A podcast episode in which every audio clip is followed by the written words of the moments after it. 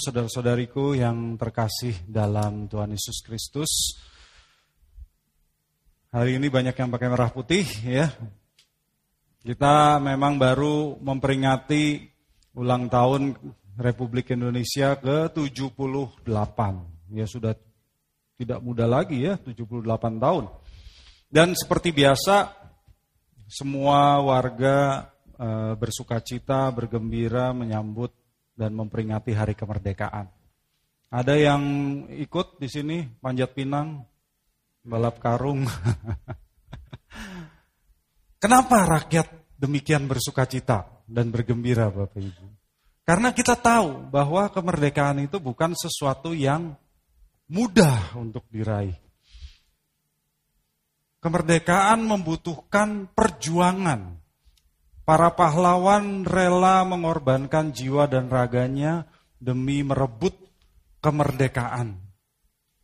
Agar kemerdekaan itu bisa dinikmati oleh seluruh bangsa Indonesia. Itulah sebabnya mereka meneriakan semboyan merdeka atau mati. Ya, merdeka atau mati. Apa itu sebetulnya? Merdeka atau mati itu sebetulnya pilihan hidup, Bapak Ibu. Pilihan hidup. Kalau kita tidak hidup dalam kemerdekaan, kita hidup dalam penjajahan. Dan kalau kita hidup dalam penjajahan, sebetulnya kita sama saja dengan mati. Itulah sebabnya Tuhan Yesus datang untuk memerdekakan kita dari penjajahan dosa. Ya, Tuhan Yesus datang untuk memerdekakan kita dari penjajahan dosa melalui firman-Nya. Karena tanpa kita mengalami kemerdekaan yang diberikan oleh Tuhan Yesus, kita sama saja mati. Karena dengan perbudakan dosa, kita menjadi terpisah dari Allah. Dan terpisah dari Allah itu di Alkitab sama saja dengan mati, Bapak Ibu. Namun puji Tuhan, setelah kita dimerdekakan oleh Kristus dari dosa, kita benar-benar merdeka, itu kata Tuhan. Tapi kita perlu menyadari bahwa kalau kita sudah dimerdekakan dari dosa, kita menjadi milik Tuhan, bukan jadi milik kita sendiri. Kita jadi milik Tuhan. Kita jangan merasa jadi majikan atas diri kita sendiri. Kalau kita menjadi majikan bagi diri kita sendiri, hasilnya adalah kita memperbudak diri kita sendiri. Kita memperbudak diri kita sendiri. Bagaimana caranya? Dengan memberhalakan diri. Dan hasilnya adalah ya sama, kematian lagi. Kalau kita memperbudak diri kita sendiri, kita jadi mati. Itulah yang kita lihat dalam pembahasan hari ini. Yaitu dalam surat Kristus kepada jemaat di Sardis. Ini sudah ke yang bagian kelima ya, sardis. Bagi Bapak Ibu yang belum mengikuti empat jemaat yang lalu dalam kitab Wahyu silakan lihat di YouTube. Ada semua ya. Efesus, Smyrna, Pergamus, Tiatira semua sudah ada. Sekarang kita masuk ke Sardis, bukan sadis. Ya, Sardis.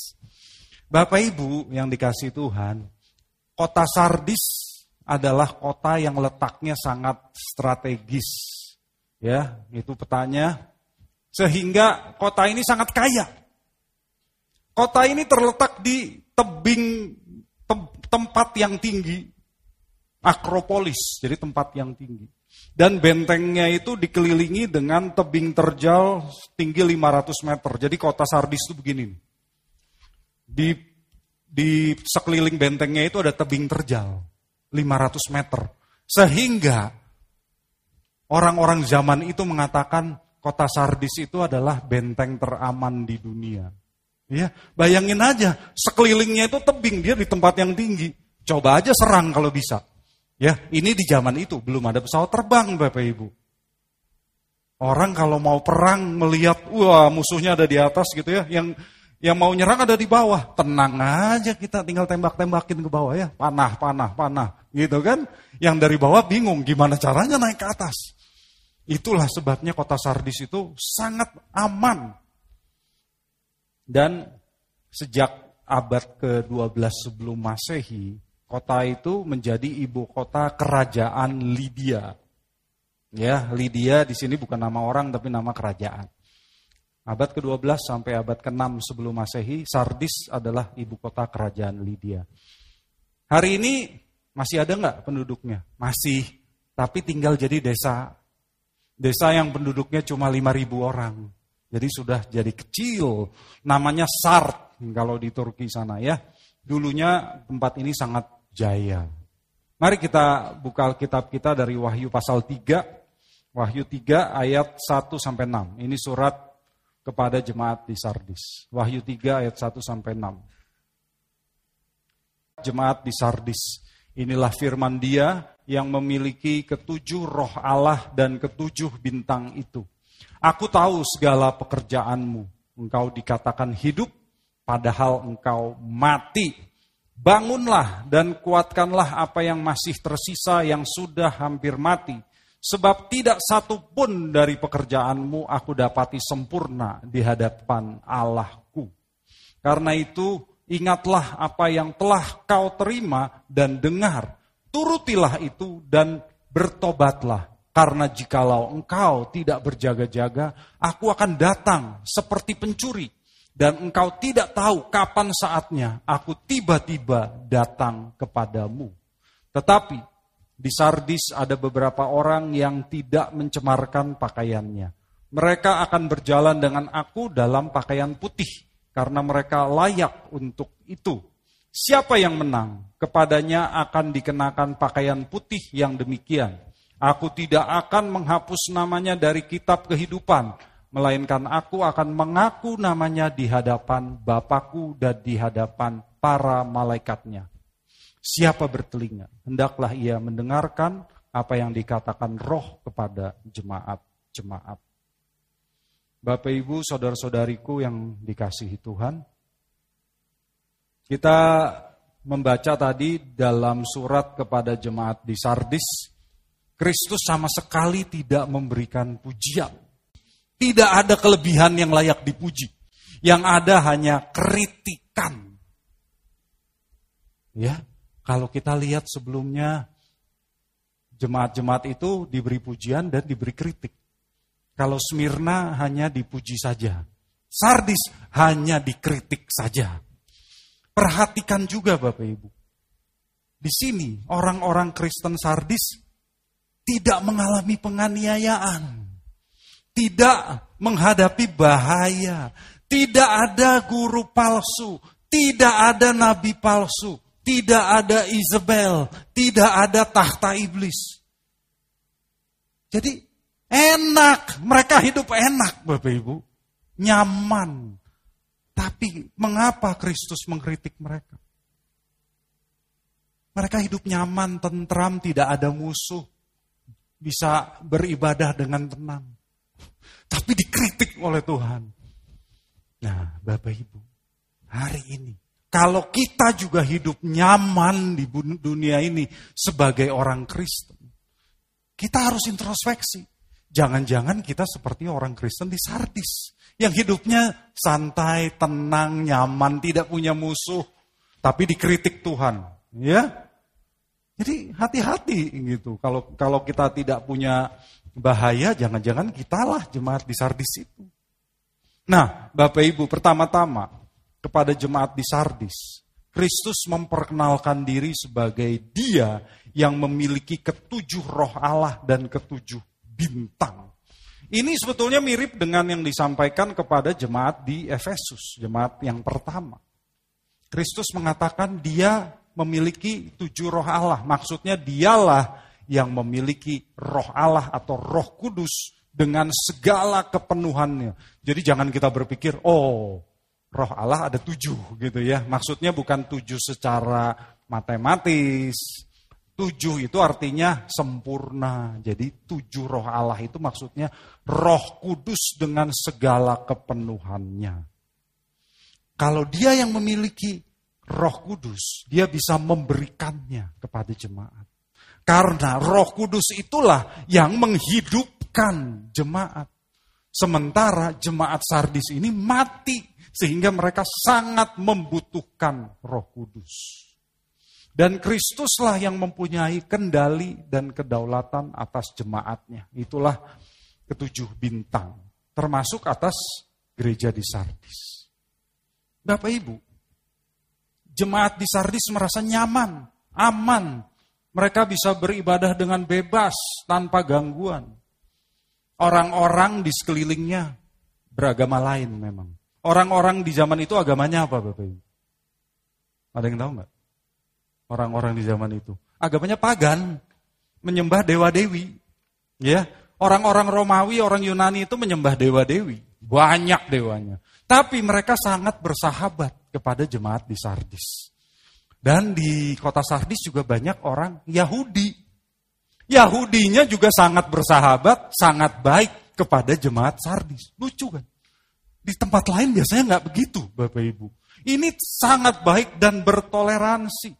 Di kota-kota yang kita baca sebelumnya. Mereka menghadapi tantangan. Baik dari luar maupun dari dalam gereja. Ini kok nggak ada tantangan ya?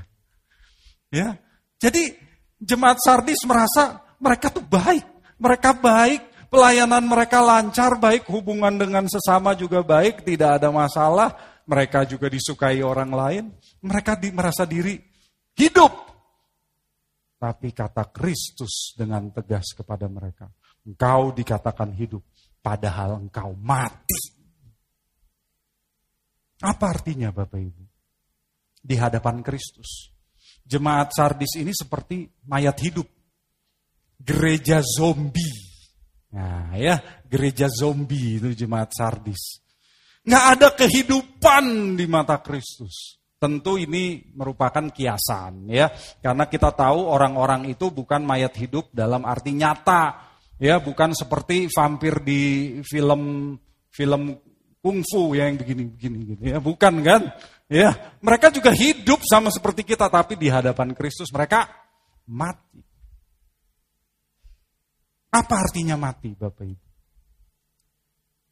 Kematian secara fisik itu kan terpisahnya tubuh dengan jiwa ya terpisahnya tubuh dengan jiwa.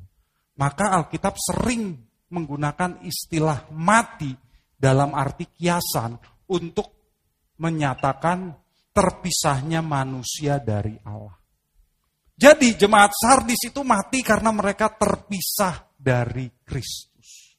Dengan kata lain, gereja di Sardis adalah gereja tanpa Kristus. Karena mereka terpisah dari Kristus. Kalau orang non-Kristen memang biasa terpisah dari Kristus. Tapi ini orang Kristen hidup tanpa Kristus coba. Bagaimana bisa? Ini karena memang kehidupan di Sardis yang sangat baik dan toleran itu. Bapak Ibu yang dikasih Tuhan. Kita tahu bahwa orang-orang Kristen mula-mula ini asalnya dari agama apa? Sebelum jadi Kristen mereka orang Yahudi. Ya, pengikut Kristus semuanya orang Yahudi. Nah, kemudian mereka percaya kepada Kristus. Tuhan Yesus Kristus adalah Mesias dan anak Allah. Mereka meyakini itu dan mengimani itu. Orang-orang Yahudi itu sudah lama tinggal di Sardis. Di abad ketiga sebelum Masehi, 300 tahun sebelum Kristus.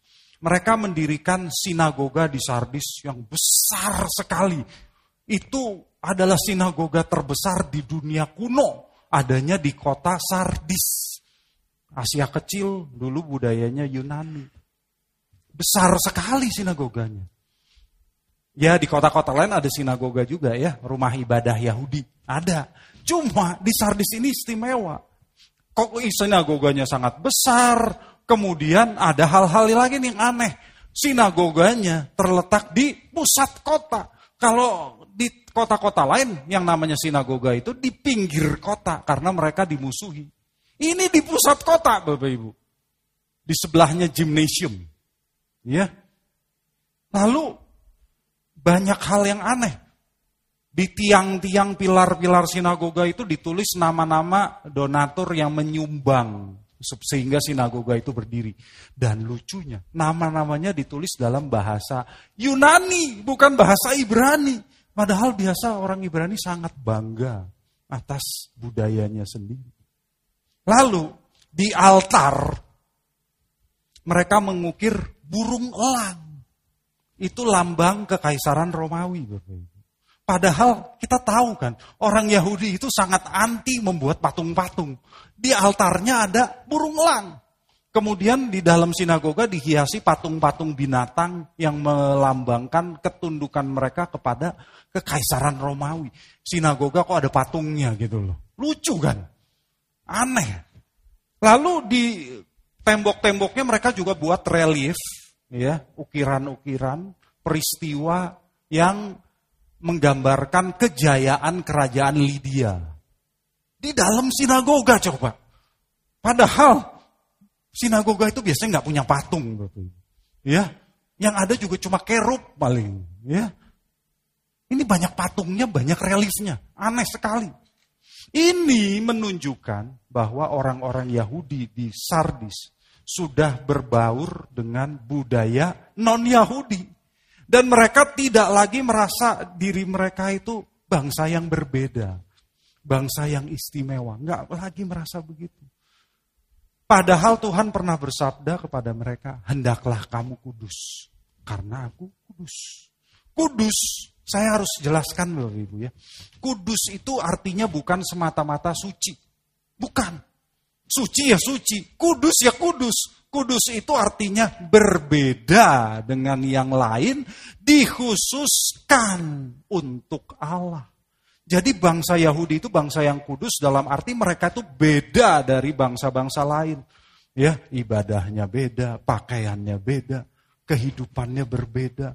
Nah, kalau mereka sudah tidak berbeda lagi sama dengan orang-orang lain, maka mereka tidak lagi jadi bangsa yang kudus, Bapak Ibu. Dan itu yang terjadi di Sardis. Orang-orang Yahudinya sudah tidak jadi bangsa kudus. Demikian juga dengan orang-orang Kristen. Karena kekristenan di zaman itu awalnya dipandang sebagai sekte baru dalam agama Yahudi. Orang Kristen itu dianggap sama saja dengan Yahudi. Nah, orang Kristen di Sardis itu hidup berbaur juga dengan orang-orang non-Kristen. Sehingga kehilangan kehususannya. Kehilangan kekudusan. Nah, waktu itu kan penjajahan Romawi, Bapak Ibu. Bapak Ibu harus tahu, orang Romawi itu orang yang sangat religius. Mereka merasa bisa menguasai seluruh dunia itu adalah karena berkat dewa-dewa. Jadi mereka sangat religius. Tapi kalau kita lihat mengapa Tuhan Allah Bapa menghadirkan Kristus Sang Mesias pada zaman kekaisaran Romawi, itu ada alasannya. Bangsa Romawi itu bangsa yang sangat toleran terhadap agama lain. Ya, toleran. Mereka membiarkan orang mau beragama, mau menyembah dewa-dewanya, silakan bebas, bebas kalian bebas untuk beribadah. Tapi ada syaratnya. Nah, syaratnya apa? Pertama, tidak boleh melawan pemerintah. Kalau melawan pemerintah langsung ditumpas.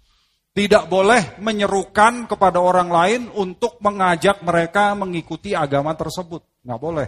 Karena itu bikin ribut. Orang Romawi nggak suka ribut. Tidak boleh menyatakan dengan terbuka agama-agama lain salah. Itu namanya cari ribut. Orang Romawi tidak suka ribut.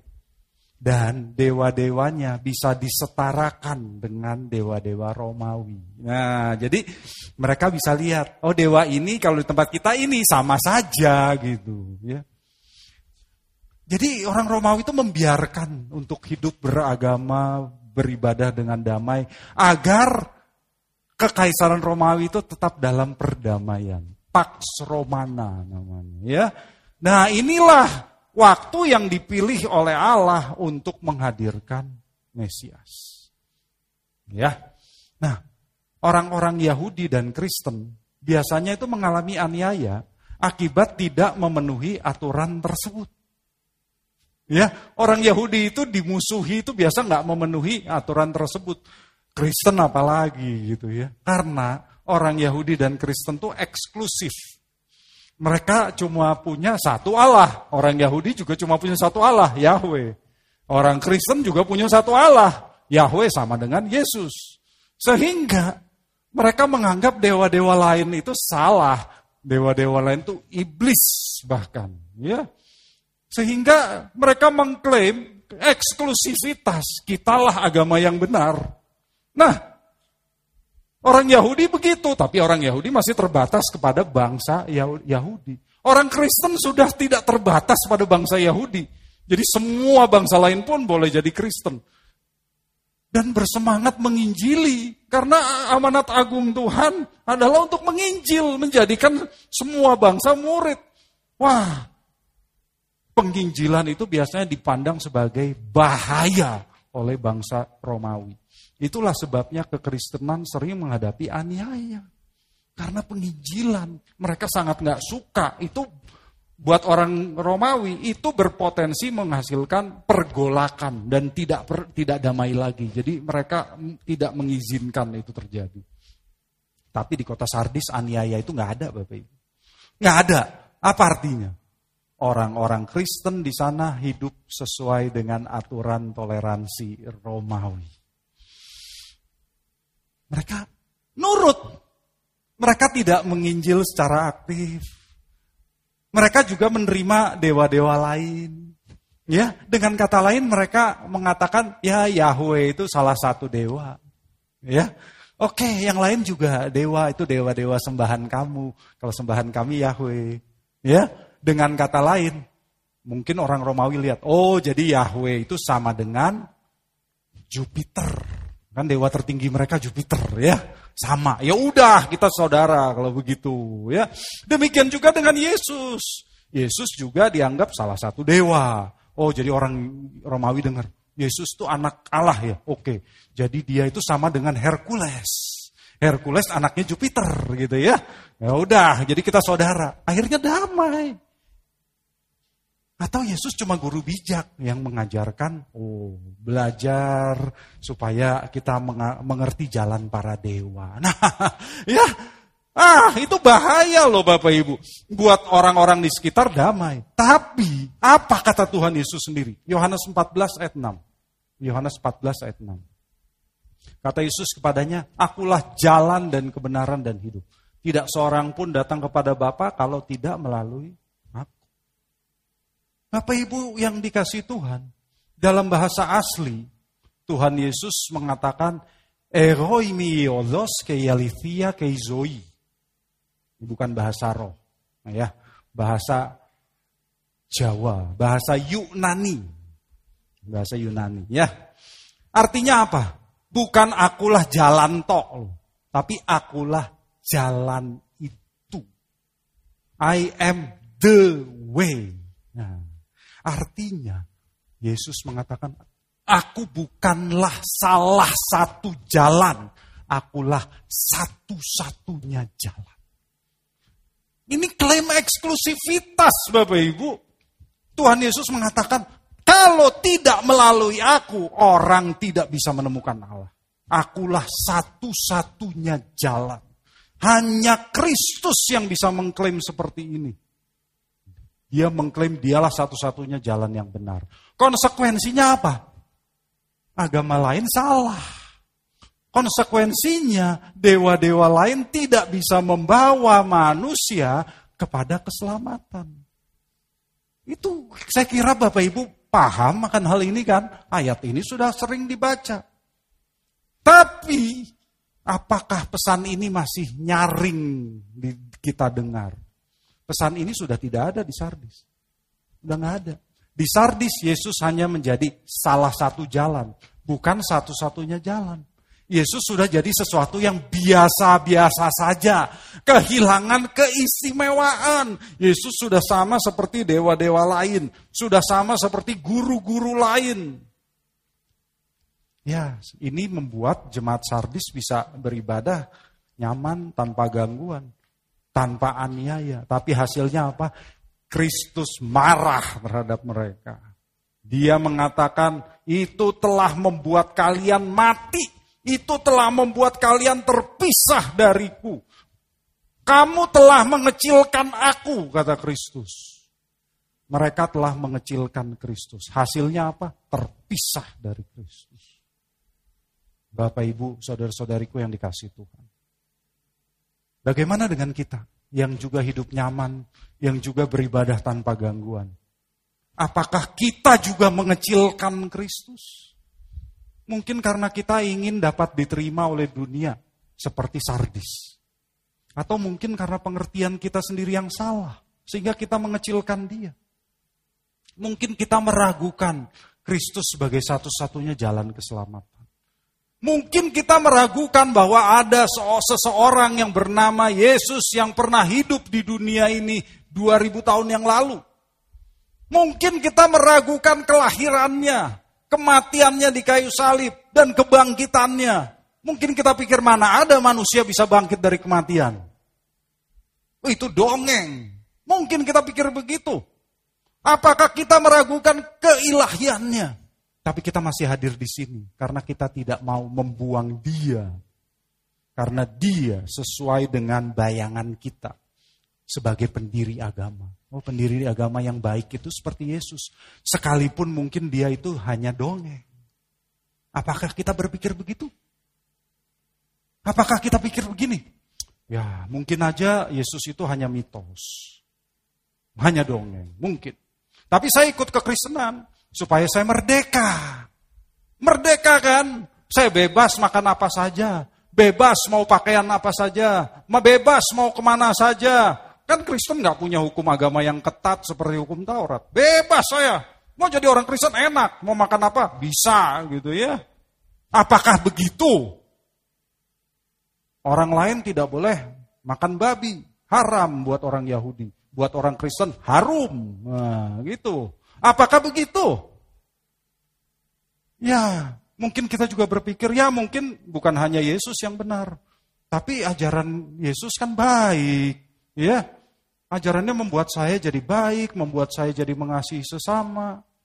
Mungkin kita berpikir, ya mungkin Mungkin aja sih Yesus itu bukan Allah, mungkin dia cuma manusia biasa. Tapi yang diajarkannya kan membuat saya jadi mengenal Allah yang yang benar itu seperti apa, ya membuat saya mempunyai ke apa memahami tentang Allah secara luar biasa. Ya, mungkin saja Yesus bukan juru selamat, tapi apa yang ditulis oleh Injil tentang dia membuat saya bersemangat untuk memperjuangkan keadilan sosial tentang kesenjangan ekonomi, kesetaraan ras, kesetaraan gender, pemeliharaan lingkungan hidup, dan sebagainya. Jadi Kristus baik. Meskipun dia bukan juru selamat, bukan Allah, bukan Tuhan, bukan ya, bukan Mesias mungkin, mungkin dia cuma mitos, tapi saya tetap mengikut dia karena saya jadi baik. Apakah begitu? Kalau demikian, spirit gereja Sardis ada dalam diri Bapak Ibu. Itulah spirit gereja Sardis Bapak Ibu. Dan Kristus berseru tentang hal yang sama kepada Bapak Ibu. Engkau katanya hidup, padahal engkau mati. Zombie, mayat hidup. Zombie rohani. Jadi apa yang harus kita lakukan Bapak Ibu kalau kita sadar mengalami kematian seperti itu? Yang pertama adalah bangun kata Tuhan. Bangun, ya. Di ayat 2 Kristus menyerukan agar jemaat di Sardis bangun. Artinya menyadari kondisinya bahwa tidak ada pekerjaannya yang sempurna di hadapan Allah. Pekerjaan gereja tanpa Yesus itu pekerjaan yang sia-sia Bapak Ibu. Jadi jangan pura-pura tidak tahu, jangan acuh tidak acuh.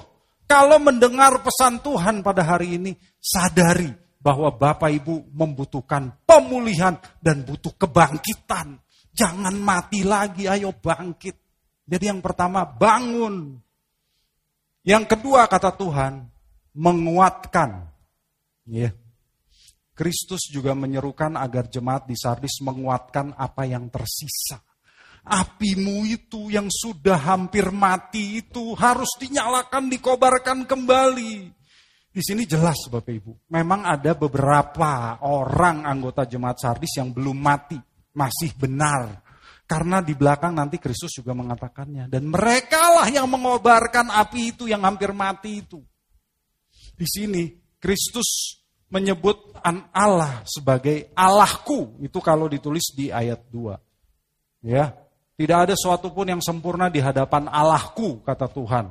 Tapi ini bukan berarti Kristus itu bukan Allah karena dia juga menyembah Bapa sebagai Allah dan berarti dia itu hanya manusia biasa. Bukan.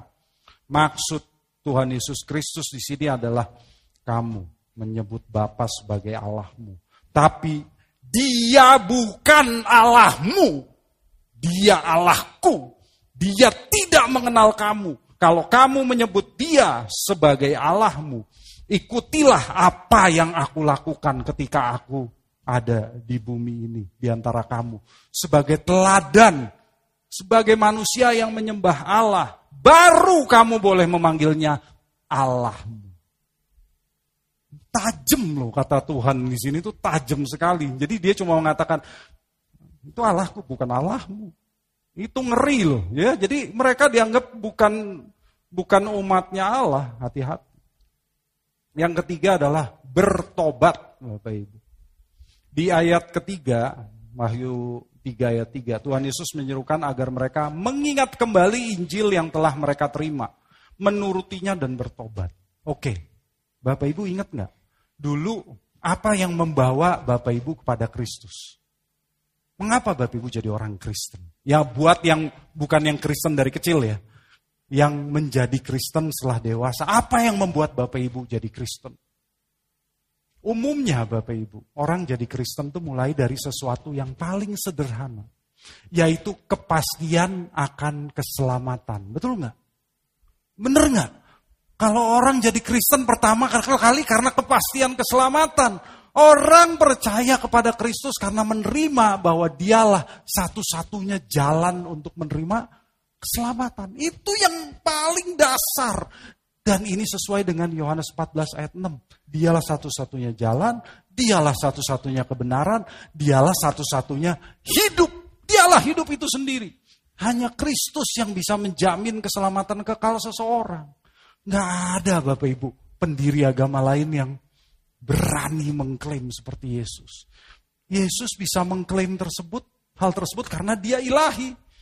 Ingat itu, kembalilah ke jalan yang benar, itu kata Tuhan. Itulah pesan Kristus kepada jemaat di Sardis. Ingat hal ini, bertobatlah, kekristenan itu anugerah. Allah lah yang berinisiatif mencari manusia berdosa. Kekristenan bukan hasil ajaran manusia yang berdosa untuk mencari Allah. Terbalik Allah yang mencari manusia. Bukan manusia mencari Allah. Terbalik kamu. Karena itu turutilah kata Tuhan. Firman yang murni dan sederhana ini. Jangan rumit-rumit, jangan ngejelimet dengan seribu satu alasan. Kalau kita sudah menurunkan Kristus dari posisinya yang semula, bertobatlah. Kalau kita sudah mengecilkan Kristus, bertobatlah.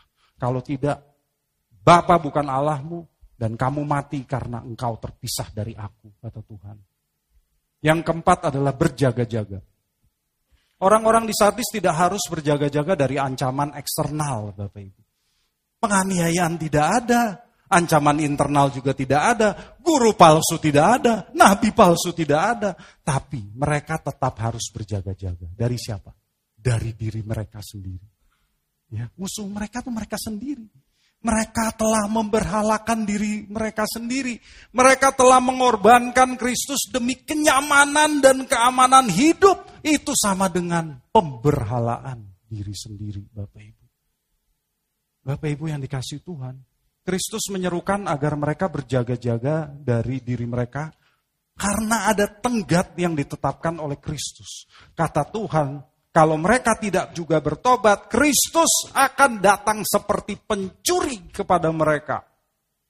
Ya, artinya Kristus ya nanti tiba-tiba sudah akhir zaman atau mereka sudah dapat hukuman selama mereka hidup tanpa mereka sadari kapan waktunya. Dan bagi jemaat di Sardis, mereka sangat mengerti apa yang dimaksud Kristus di sini tentang datang seperti pencuri.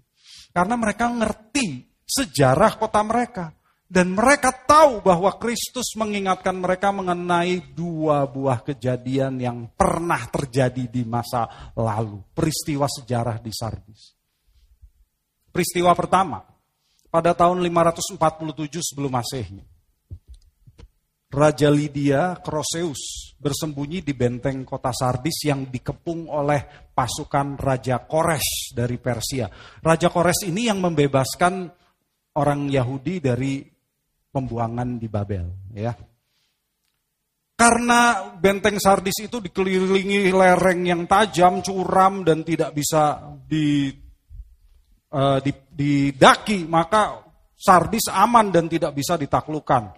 Ya, pasukan Raja Kores itu cuma berkeliling mengepung benteng Sardis itu.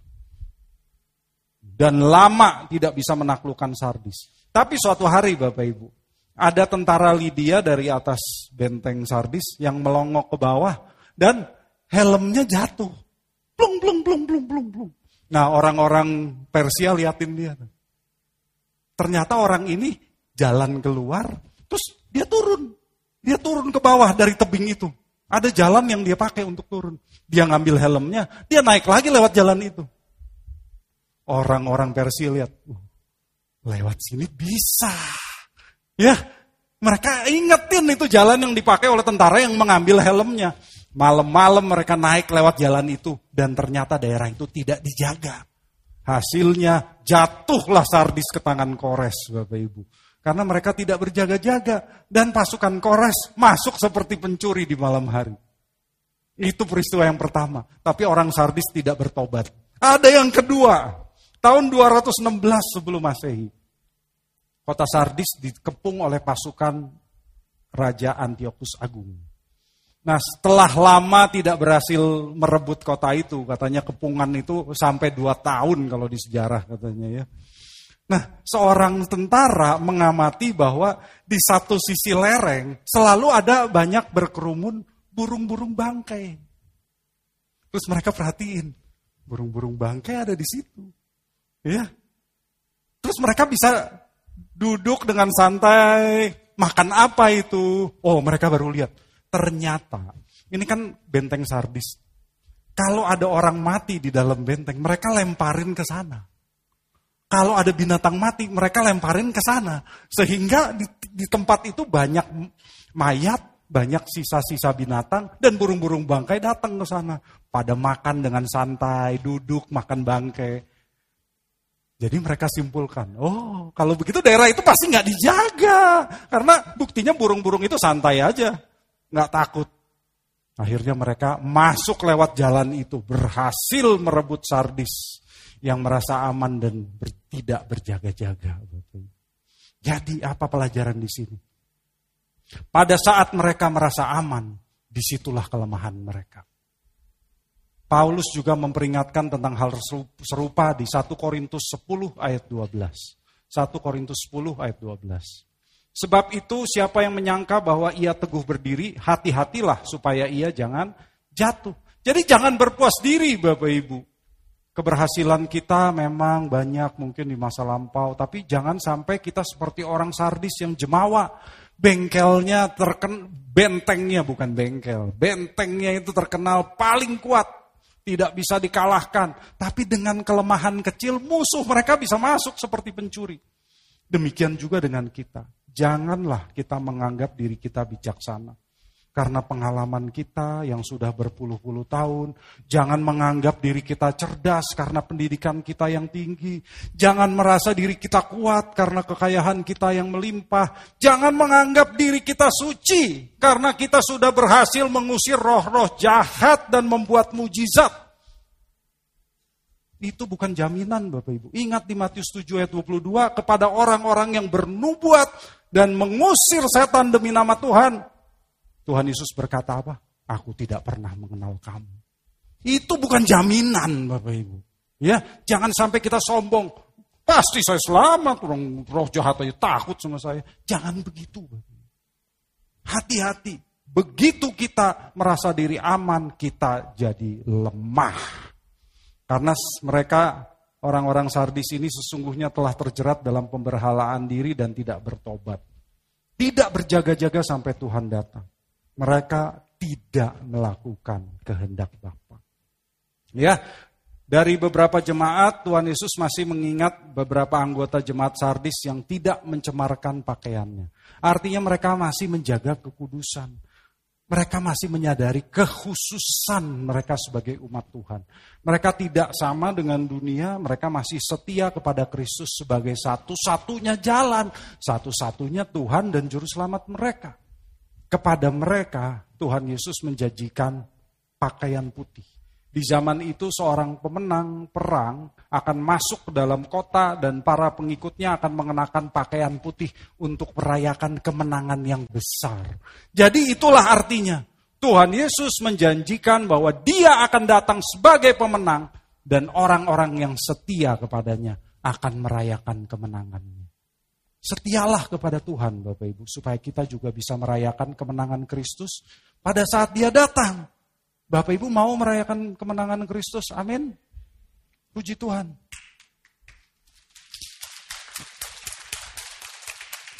Dan janji janji Tuhan Yesus kepada jemaat di Sardis yang menang adalah apa? Kita lihat ya. Yang menang artinya menjaga kekudusan dan setia pada Kristus. Yang pertama pakaian putih tadi. Mereka akan merayakan kemenangan Kristus dengan penuh sukacita. Yang kedua, Tuhan Yesus tidak akan menghapus namanya dari kitab kehidupan. Di zaman itu, di wilayah Kekaisaran Romawi, pemerintah itu punya buku yang berisi daftar nama orang-orang yang menjadi penduduk suatu kota. Tapi tidak termasuk budak. Tidak termasuk orang-orang jahat. Ya, budak itu bukan warga, tapi itu properti. Budak itu properti. Ya. Nah, kalau seorang budak dimerdekakan oleh tuannya, maka namanya ditulis di buku itu. Dia jadi warga. Tapi kalau orang membuat kejahatan besar, namanya akan dihapus dari buku itu. Dia tidak lagi diakui sebagai warga.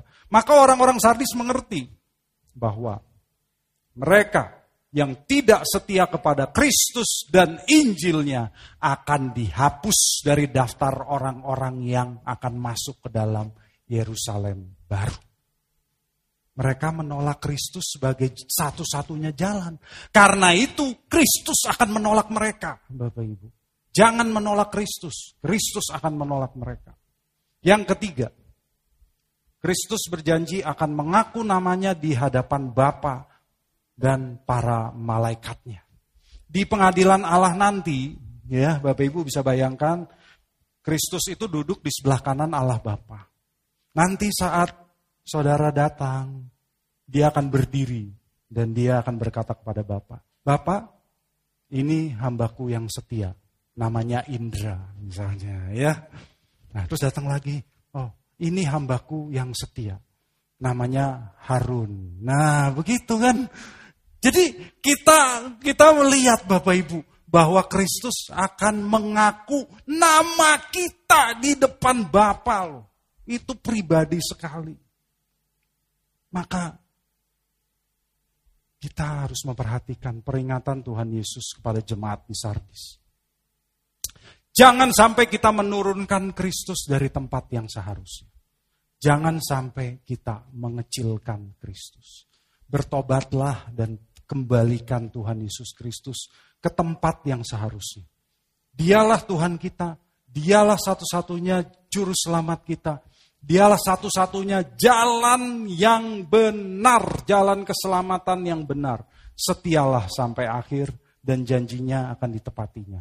Kita akan merayakan kemenangan bersama dengannya dan dia akan menyambut kita dalam kerajaan kekal kelak. Amin. Bagi Bapak, Ibu, Saudara-saudari yang terpanggil untuk mendukung pelayanan GSKI Pluit dapat memberikan persembahan ke rekening BCA KCU Pluit dengan nomor 1686533388. Sekali lagi, 1686533388 atas nama GSKI Fluid. Terima kasih atas dukungan persembahan saudara. Tuhan Yesus memberkati.